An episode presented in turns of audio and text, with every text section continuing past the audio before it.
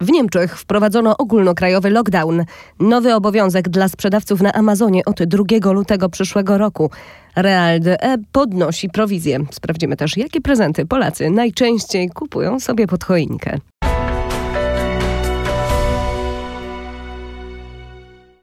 Angelika Wielgus-Lach. Dzień dobry, zapraszam na e-commerce news. Ogólnokrajowy lockdown wprowadzono w Niemczech. Zamknięto życie publiczne na razie do 10 stycznia. Dotyczy to prawie wszystkich dziedzin życia, w tym handlu detalicznego, szkół, przedszkoli. Wyjątki dotyczą sklepów spożywczych, targów cotygodniowych, sklepów ze zdrową żywnością, sklepów specjalistycznych dla niemowląt oraz zoologicznych aptek, sklepów z artykułami medycznymi, optyków, akustyków słuchu, stacji benzynowych, warsztatów samochodowych, rowerowych, banków, urzędów pocztowych, pralni, sprzedaży choinek i sprzedaży hurtowej.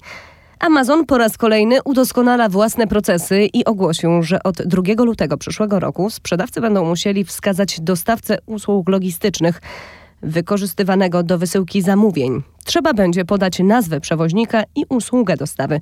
Bez tej informacji nie będzie można potwierdzić zamówienia. Opóźnienia w potwierdzeniu nadania wysyłki lub jego brak mogą prowadzić do czasowego odebrania uprawnień do sprzedaży czy blokady konta. Ponadto Amazon automatycznie anuluje zamówienia, jeśli upłynęło 7 dni od przewidywanej, wskazanej daty nadania przesyłki i nie została ona potwierdzona we właściwy sposób.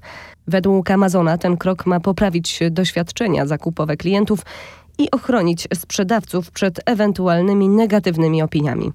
Sprzedawcy na Amazonie nie mogą już więcej komentować recenzji produktowych. Usunięto odpowiednią funkcję, która według platformy rzekomo była używana rzadko. Amazon tym samym pozbawia swoich sprzedawców możliwości przedstawienia własnego zdania na temat transakcji, która nie odbyła się w optymalny sposób.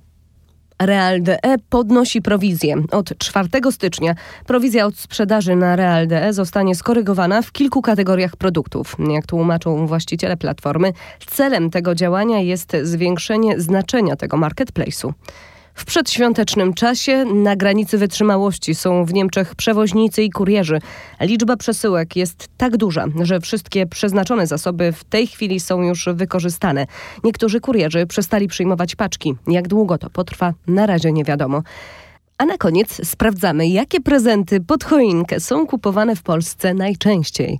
Porównywarka Ceneo przeanalizowała grudniowe zwyczaje Polaków w poprzednich latach i wiemy, co zazwyczaj ląduje pod naszymi bożonarodzeniowymi drzewkami.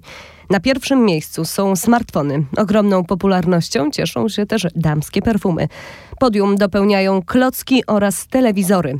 Na pozostałych miejscach w pierwszej dziesiątce najczęściej kupowanych produktów przez wszystkie grupy wiekowe znajdziemy zegarki oraz smartwatche. Po więcej branżowych artykułów odsyłamy Was na stronę e-commercenews.pl.